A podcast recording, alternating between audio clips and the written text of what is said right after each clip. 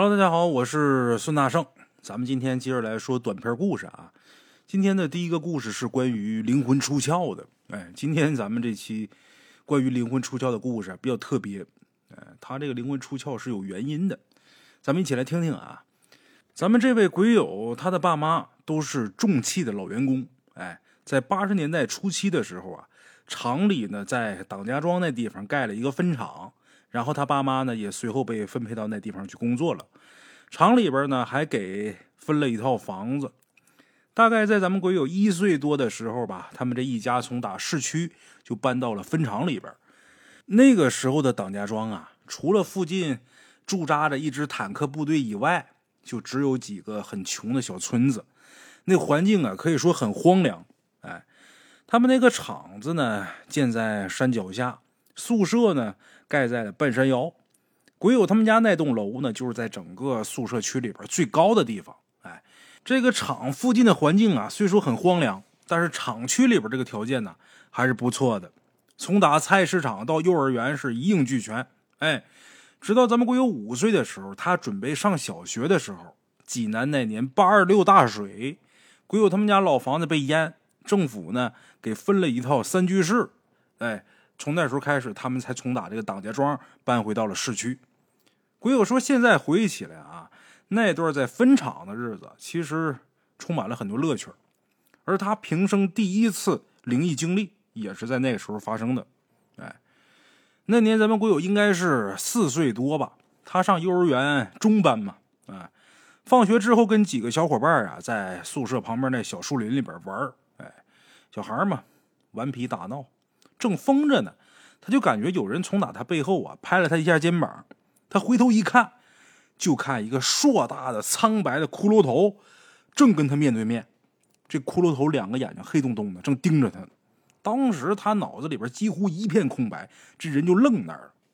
哎，周围几个跟他玩的小朋友一看他这样，都哈哈乐个不停。啊，怎么回事呢？也不知道是谁呀，从哪林子里边捡了一个羊骨头。就羊的头骨，然后套在自己的头上，故意吓咱们鬼友的。那个羊头特别大，山东那边出小尾寒羊，小尾寒羊那个公羊啊，体型是特别硕大的。我们家小时候养过这种羊，那个公羊就种公那个羊啊，都赶上一头小毛驴了，那头特别特别大，还带两个羊角。当时咱们鬼友四岁，跟他一起玩的小朋友也就四五岁，所以说。这个羊的羊头的骷髅头是能顶到自己头上的，甚至说小孩头要小一点都能套进去。哎，就有个孩子拿这个吓唬他，大伙乐了一会儿之后，看他就是傻愣愣的，也没什么反应，大伙也觉着没意思，然后就四散回家去吃饭了，这事儿就过去了。但是咱们鬼友呢就被吓了一下啊，就跟丢了魂一样，迷迷糊糊走回家，随便扒了几口饭，然后早早就睡了，就困，哎。结果睡到半夜的时候就开始发烧，当时他爸在上班呢，上夜班，把鬼友他妈给急得团团转，没办法，只能不停的拿这湿毛巾给他敷额头。后来听他妈说啊，当时咱们鬼友那样特别可怕，身子烧的一直抽，嘴里边还不停的说：“别过来，别过来。”吓的，哎，不知道过了多长时间，咱们鬼友这时候他的意识啊，开始慢慢苏醒过来了。然后他就发现自己啊，正站在床头不远的地方。他站在床头不远的地方，看着他妈，他妈正着急的打凉水，给床上躺着一个小男孩一遍一遍的敷额头呢，嘴里边还不停的念叨什么。咱们鬼友很想过去看看床上躺那小孩是谁，这床是他的床，哎，谁在那儿躺着呢？但是这时候他发现自己啊，好像被什么东西给固定了，就好像被什么东西给拉住了一样。这脚呢是悬浮在半空中的，但是这人就是动不了。那一刻，咱们鬼友心里边感觉很好奇，就觉得很神奇。我为什么能飘起来？啊，为什么我妈妈去照顾别人，然后我自己在这傻飘着？躺着的那个小孩是谁呢？就这么看了很长时间，然后慢慢觉得有点困了。之后，咱们鬼友就沉沉的睡过去了。等待到第二天早上醒的时候，这烧就已经退了。他妈呢也是请了一天假呢，在家照顾他。然后呢，咱们鬼友就把前一天那几个小伙伴拿羊头吓唬他这事儿啊，就告诉他爸妈了。哎，当时啊，鬼友他爸妈是气坏了，气愤无比啊。等咱们鬼友稍微好一点之后啊，然后他爸妈呢就带着他去几个同学家去兴师问罪去了。为这事儿啊吓唬他那几个孩子，没少挨家里边揍。啊，而且每家呢，咱们鬼友记得啊，还送了一筐鸡蛋给咱们鬼友补身子。啊，后来咱们鬼友他妈告诉他啊，他那天是吓掉魂了，高烧烧的说胡话。那天晚上他妈在给他敷额头的时候，嘴里边不是不停的念叨吗？念叨什么呢？他们老家专门给小孩叫魂的话。等咱们鬼友大一点的时候，他就把自己那天晚上很奇怪的经历就告诉过他爸妈，就说他那天晚上啊在空中飘着看着他妈，他就把这事跟他爸妈说了，但是他爸妈都不信。哎，咱们鬼友那时候一直疑惑不解的是什么呢？为什么我自己不能动？你看这魂魄不是能到处飘的吗？我当时虽然是飘的。但是我为什么不能动，在那定住了？他妈妈当时念叨了半天，他都没回去，谁把他送回去呢？哎，送回到自己的躯壳里边了呢？就搞不明白这事儿，他一直弄不明白。哎，这件事儿啊，是咱们国友他经历过的第一件跟灵异有关系的事情。哎，接下来呢，再给大伙说几个他的经历，然后在后面呢，我会讲到他的这些。想不明白、想不通的事到底是为什么啊？咱后面能讲。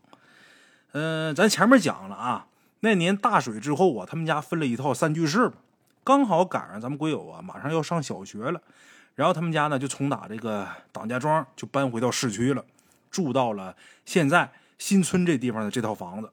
哎，那时候咱们鬼友啊自己小，他对于搬家的这些事儿啊没什么概念，心里边满满的都是对新环境的好奇。哎，搬家嘛，放过鞭炮，几顿温锅以后，就算是真的在新家住下了。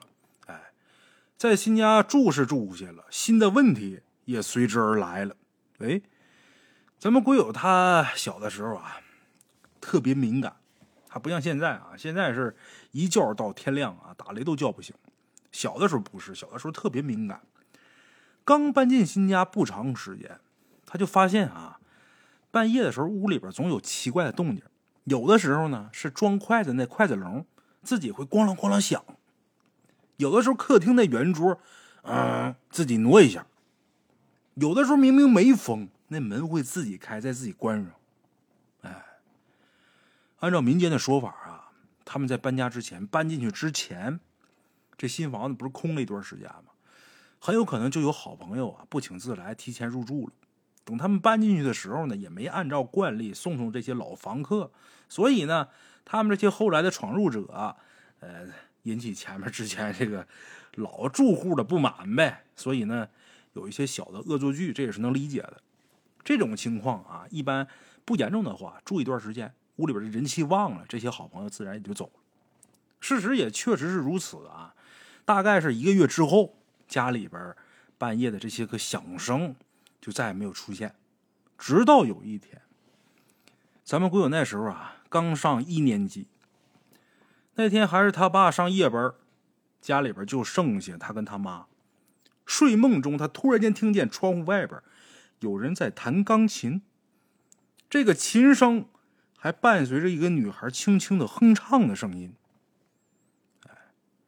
好奇之下，咱们鬼友爬起来，顺着声音想要知道。谁在扰人清梦啊？当时很晚了，半夜，窗外一片漆黑。顺着琴声，咱们鬼友就找到了阳台边上。当时家里边还没有封阳台啊，可以直接看到外边。明明感觉这琴声就是从打阳台外边几米的地方缓缓传来的，但是看不见任何人的影子。他们家住的是六楼，前后楼间距二十多米。阳台一侧压根就没楼，哎，这声音就是不知道从哪儿传过来的。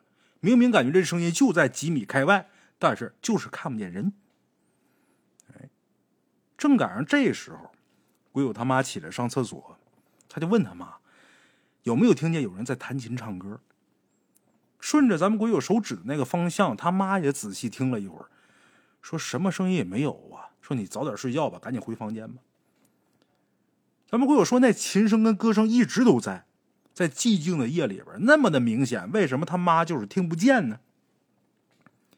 不甘心，在阳台又找了好长时间，最后实在是扛不住困呐。哎，刚上一年级，人也小，扛不住困，回房间睡觉。他一直在想，那天晚上真是我幻听吗？是我幻觉吗？当时他确实是醒着的呀，那声音那么清醒，为什么只有我能听见，我妈听不见呢？那琴声，还有那个哼唱的声音，到底是谁发出来的？听那声音是个女孩的声音，那女孩是谁呢？这事儿咱们鬼友也搞不懂。哎，这也是他经历过的一件事儿。咱再说一件事儿啊，鬼友他妈老家在济南市郊，鬼友在放寒暑假的时候，都会跟他母亲回去住几天，回去看看姥姥姥爷。这次经历发生在咱们鬼友八岁的时候。那年暑假，照例咱们鬼友跟他老妈回老家，晚上在他姥姥家吃完饭，跟自己母亲打了一声招呼，然后他就打算去隔壁一条街舅舅家去看录像。当时是几点呢？晚上八点多，天刚擦黑，街上人很少。往前走了不远，就是他舅舅家那街口。哎，一般在山东住的人都知道，很多农村啊，包括市郊人家，都是住这个独门独院的。这个院子一进门是个照壁，也叫影壁啊，哎，也叫屏风墙，古人叫萧墙，因此有祸起萧墙这么一说嘛。古时候人们有阴宅和阳宅的说法，白天鬼住在阴宅里边，晚上他会到活人的阳宅里边来。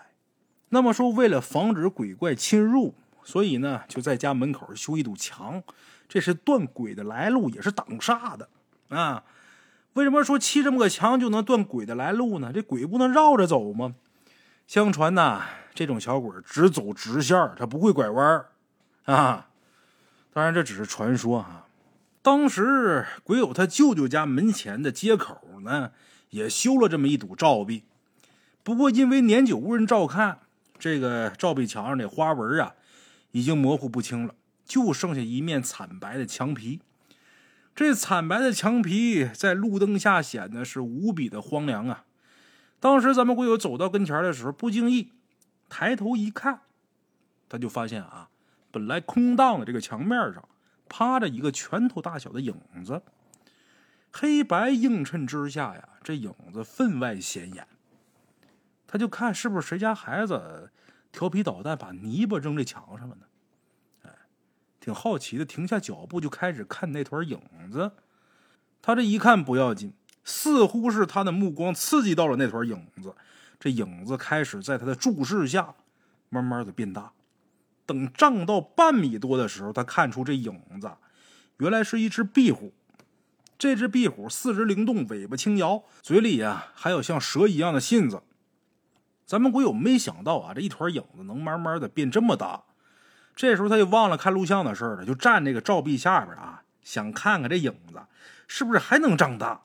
哎，果然是不负他的期望，在路灯的照射下，这影子开始一点一点的变大。影子这个颜色呢，也逐渐的加深，越来越像一团特别浓、化不开的墨。哎，当时咱们鬼友啊，一点没有意识到哪儿不对，才八岁嘛，很天真，以为啊，肯定是有一只壁虎趴在路灯下边，因为逐渐朝灯泡那个方向爬，所以呢，映射在影壁上的影子才会越来越大。可是现在想想啊。孤零零竖立着的路灯旁边，除了照壁，哪有一只壁虎可以容身的地方啊？况且这个路灯就在这个照壁的上面，这影子怎么会映到这墙面上呢？当时没想，太小。现在回忆回忆，真吓人。这影子啊，不断的扩张，终于还是停了。最后。这影子长到多大停的呢？得有三米多长，黑色的壁虎。仔细看那吸盘形的那脚啊，都看得特别清楚。咱们我有直呆呆、傻愣愣看着眼前就跟活了一样的这影子，心里边还感叹呢：好大的一只壁虎啊！就这时候，他好像听见前面有人喊了一句，让他赶紧回家。本来木愣愣的，他这意识啊，一下就清醒，恋恋不舍的看了一眼眼前的那大壁虎，然后赶紧几步就进了他舅舅家。如果要不是说后边的一件事咱们会有可能压根就想不起来那天晚上的经历。什么事呢？之后没多长时间，他爸带他上千佛山去玩当时庙里有一位高僧，据说是挺有道行的啊。因为呢，咱们鬼友的干爹跟这位高僧关系很好，所以呢，就让这高僧啊看了看咱们鬼友。哎，这老和尚就告诉咱们鬼友他爸，就说啊，就说你们家这孩子啊，之前碰见过不干净的东西，然后就问咱们鬼友说，你有没有什么印象？咱们鬼友想了想，就把那天晚上那大壁虎那事儿跟这老和尚说了。这老和尚说：“啊，你命真大。那应该是一只成了气候的壁虎精。如果那天晚上你一直在那儿等着，这壁虎啊从哪墙上爬下来的话，那估计你这小命可就交代了。”哎，咱们鬼友心想：幸好当时有人叫了我一声，要不然的话，可能我真就出事了。至于为什么这个挡煞的罩杯会引来妖邪，之前之后为什么从来没听人说过谁因为这个出过事儿？这老和尚也没说出一个所以然来。不过咱们鬼友那时候呢，岁数小，也没觉得有后怕的感觉，就是好奇。哎，当时这街口并没有人，到底是谁喊的我呢？这一系列的疑问一直困扰着咱们鬼友。第一件事就是他小的时候灵魂出窍那次，为什么他感觉自己飘着，但是动不了呢？第二个就是，到底是谁在弹琴在唱歌？第三个就是咱们鬼友在碰到这个所谓的壁虎精的时候，到底是谁喊了一嗓子？哎，这些问题一直困扰着他，直到去年四月份，他跟他的同事啊去参加青岛车展。结束了白天的这个拍摄之后啊，同事在当地的朋友做东啊，请他们几个吃饭。酒过三巡之后呢，这位同事啊介绍他这位好朋友呢精通周易，哎，在看相上面呢是造诣颇深。一番鼓动之下呀，哎，这位呢也是答应给在座的几个人都看看。因为不方便透露这人的名字呢，咱们姑且啊管这人叫周哥吧。真人姓周，哎，之前呢看了几个同事说的基本都是工作呀、婚姻一类的运程，对于每个人的过去呢推算的也是特别准确的。临了呢还会嘱咐几句，以后呢需要注意什么什么地方。哎，他这一番操作呀，引得几个同事都是点头不已呀。最后到咱们鬼友的时候啊，还没等咱们鬼友客套几句呢，这周哥呀突然冒出一句：“你应该有个姐姐。”咱们鬼友一听这乐了，他以为周哥开玩笑呢，他就告诉周哥啊，说我呀，我是独生子，我爸妈呢从来没有过其他孩子。周哥皱了皱眉头，又仔细端详了咱们鬼友一下，然后很肯定的告诉他，你肯定有个姐姐，而且年龄啊比你大不了多少。咱们鬼友听到这儿啊，这脸色有点不好看了，心里边想，又是一江湖骗子。看来刚才那些话呀，不过是蒙人蒙对了而已。我长这么大，我爸妈包括两边亲戚，从来没说过我还有个姐姐。要不是说这周哥呀是咱们鬼友同事的好朋友，他可能早就冠他一个江湖骗子的帽子了。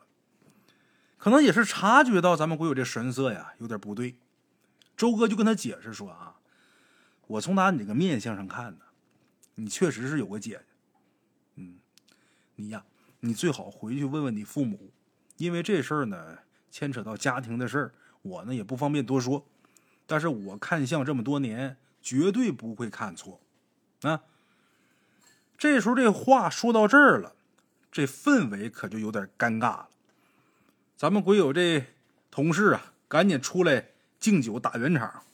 或许也看出来咱们鬼友不高兴了啊。周哥呢也没在这个问题上啊再过多的做纠缠。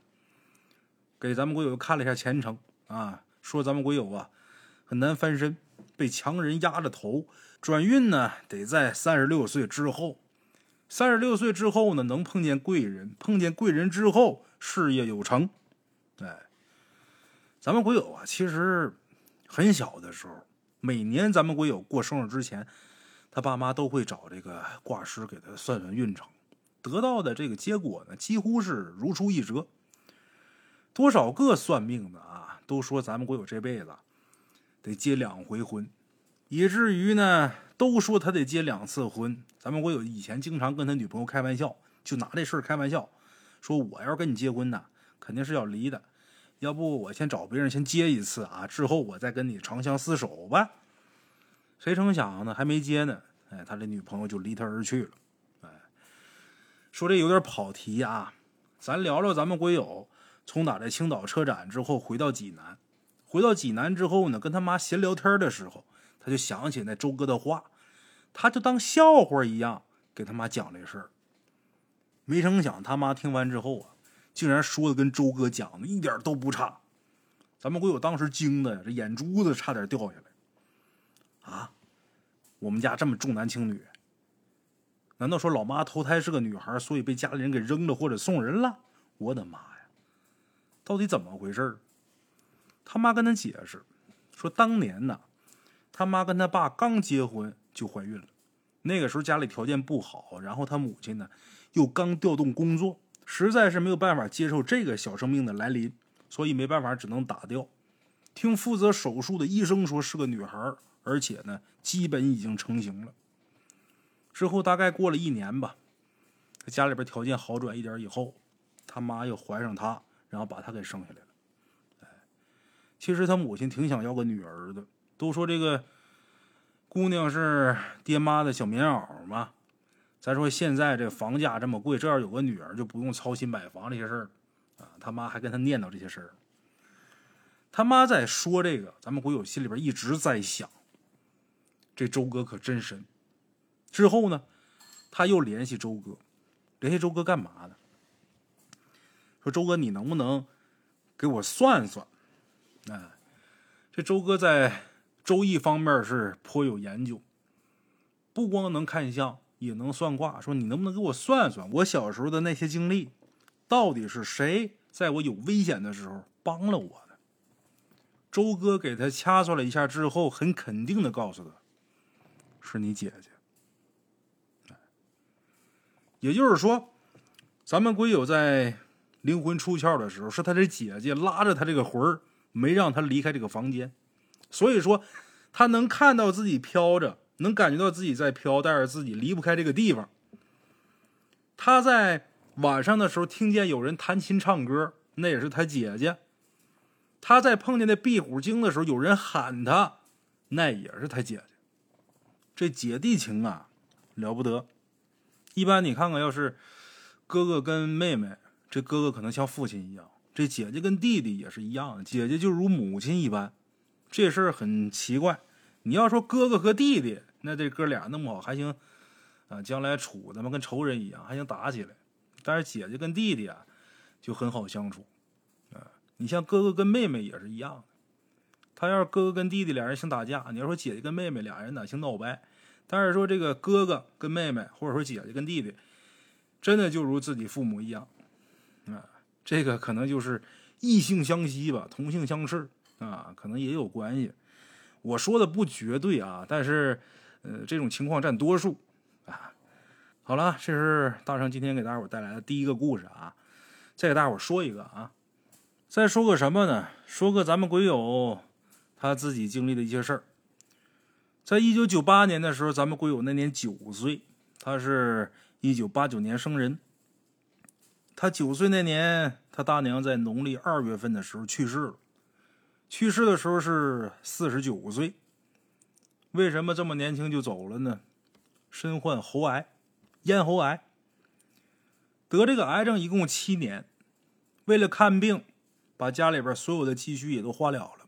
哎，他这大娘啊，一共有四个孩子，仨姑娘一个小子。唯有当时这个。俩堂姐、大姐、二姐那时候已经结婚了，三姐呢有残疾，但是那时候也订婚了啊，还没结婚。除了这仨堂姐之外，还有一个堂哥，他大娘家不是四个孩子吗？他这堂哥当时反正游手好闲的，那时候也没结婚。哎，话说在他大娘出殡的那天晚上，其他那些杂七杂八的亲戚啊都已经走了，留下本家的亲戚准备晚上呢在一起吃个饭。于是鬼友他三姐夫那时候虽然说没结婚啊，但是也是也这么叫了，因为俩人订婚了嘛。啊，鬼友这个三姐夫。在下午五点左右，一个人骑着自行车去买菜，回来的时候呢，一身泥。大伙就问呢，这是怎么了？这时候家里边都是本家这些人啊，他这三姐夫也没说话，直接去炕上睡觉去了。其他人也没在意，以为他这两天太累了呗。哎，等饭好之后呢，咱们鬼友去家里边把奶奶叫来，然后就准备开饭了。可是鬼友他这三姐夫啊，到吃饭点儿呢，怎么都不起来，也不说话，怎么叫都不起来。这些孩子不明白，但是鬼友他奶奶可发现不对劲儿，然后让咱们鬼友他父亲呢去把这个鬼友他三姐夫扶起来。不服还好，这一服就发现啊，他这三姐夫眼睛睁得特别大，直勾勾盯着咱们鬼友他父亲。鬼友他奶奶一看这个，马上脱口而出：“这是被附体了。”赶紧让家人拿黄标纸、拿梳子。哎，梳子谁家都有，黄标纸他们家办完丧事那还有呢。拿黄标纸、拿梳子。当时咱们鬼友太小了，觉得挺新奇的，坐炕上就看看挺起劲儿。嗯，就看这些东西都准备好之后啊，鬼友他奶奶就让他父亲把他三姐夫扶着，其他人呢。把他这腿呀蜷回来，他腿绷得溜直。哎，他奶就拿这黄标纸在鬼友他三姐夫这身上啊擦了擦，然后把这黄标纸呢在家门口烧了。咱们鬼友也没记得说烧的时候说什么啊，记不住了。反正就是一些阴阳不通路，是吧？呃，你都已经走了，走了就走了，就别回来了，就别回来打扰家人之类的话呗。哎，就这么的，给烧纸。先是在他三姐夫这身上擦了擦，然后烧。烧完之后，大伙儿是不是以为就好了呢？可没那么简单。嗯，这结局让咱们鬼友足足记了二十多年。怎么的呢？烧完纸以后，鬼友他奶奶就把那梳子揣在他三姐夫身上，然后就开始问话。一开始怎么问都不出声的，这鬼友他三姐夫。等把这梳子啊揣到这个兜里边之后，马上张嘴说话。这一张嘴，咱们鬼友可坐不住了。怎么的呢？说话那声音跟他死去那大娘一模一样。好家伙！他奶奶就问呢：“为什么回来呀？”他这大娘就说呀：“放心不下家里边，放心不下那儿子。那仨姑娘不是有俩都已经出门了，有一个已经订婚了吗？就这儿子，现在游手好闲的。”单身一个人，放心不下他。哎，鬼友他奶奶又问他说：“你这会儿还难受不？”他说：“还难受，这喉咙里边还难受。”他是咽喉癌死的呀。老太太还问了好多话，后边啊，咱们鬼友就给吓懵了。那时候也小，就没记住。哎，但是咱们鬼友可记住了，就是鬼友他这个大娘。附在他这个三姐夫身上，那眼睛直勾勾的，就盯着自己家这四个孩子。哎，放心不下孩子，最后一顿折腾，好言相劝，才把鬼友他大娘给送走了。他大娘一走，他这三姐夫就醒了，等于说是这老丈母娘附到这个姑爷身上了。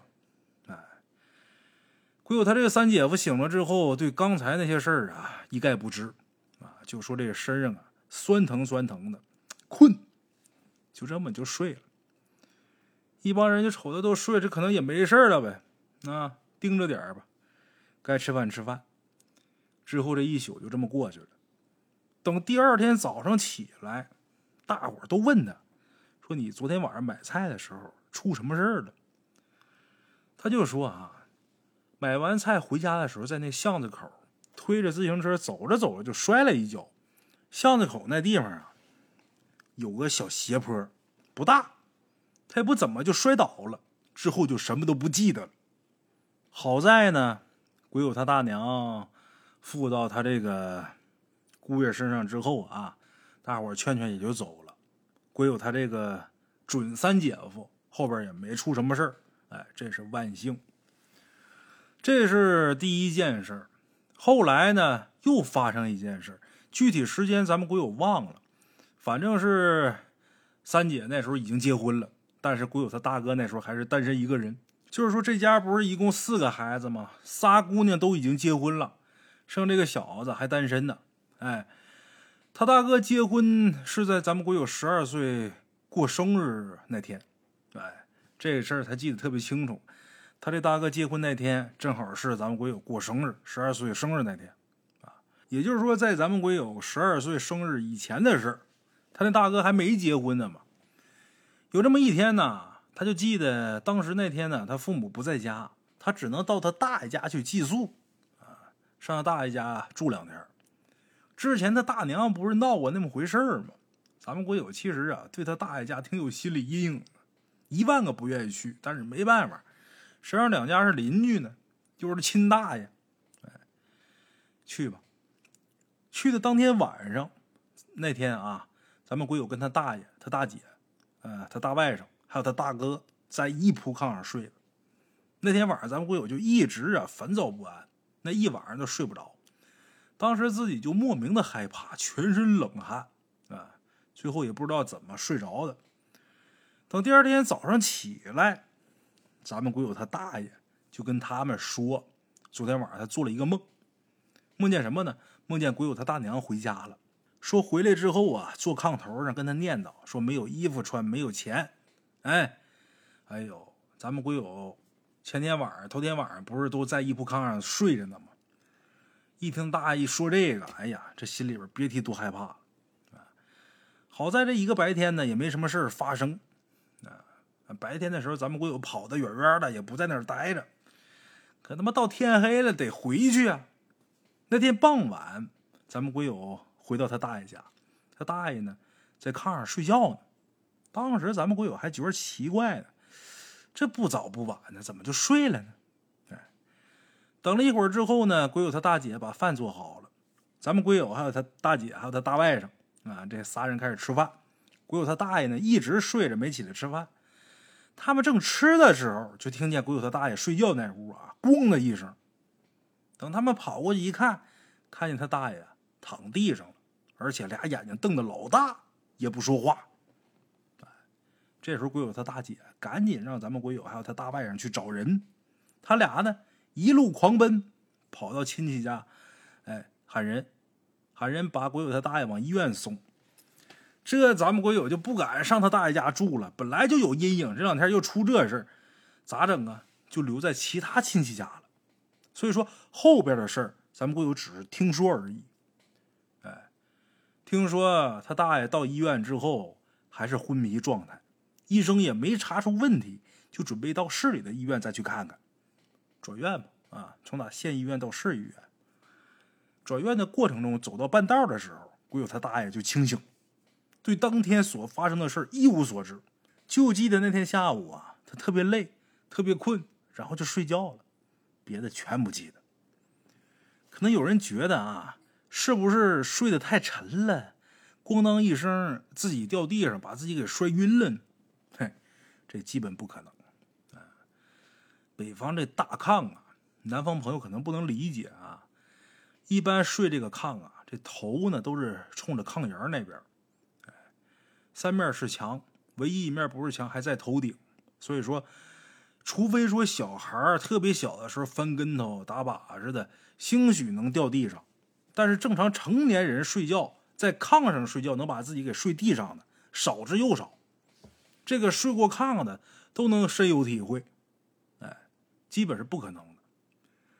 回家以后，大家伙这一联想，就想前些年鬼友他大娘刚死那天，鬼友他三姐夫不就来过这么一出吗？眼睛瞪多大啊，那样都可像了啊！合计这老爷子肯定是也是被老伴给附体了啊！烧纸吧，就这一套活又来一遍。最后反正相安无事，啊，也是没什么事发生。这可能就是鬼有他大娘啊回来要衣裳要钱。好在他这大娘什么呢？没可一个人上身。哎如果要是说盯着国有他三姐夫上身，那他三姐夫自己那魂魄不稳，那身体就废了。他这换着上，因为这事儿呢，咱们国有弄的呀，这么多年一直不敢去他大爷家，就怕哪天呢再轮到自己。哎，好了啊，我是孙大圣，咱们今天这两个小故事啊，就给大伙说到这儿，咱们下期见。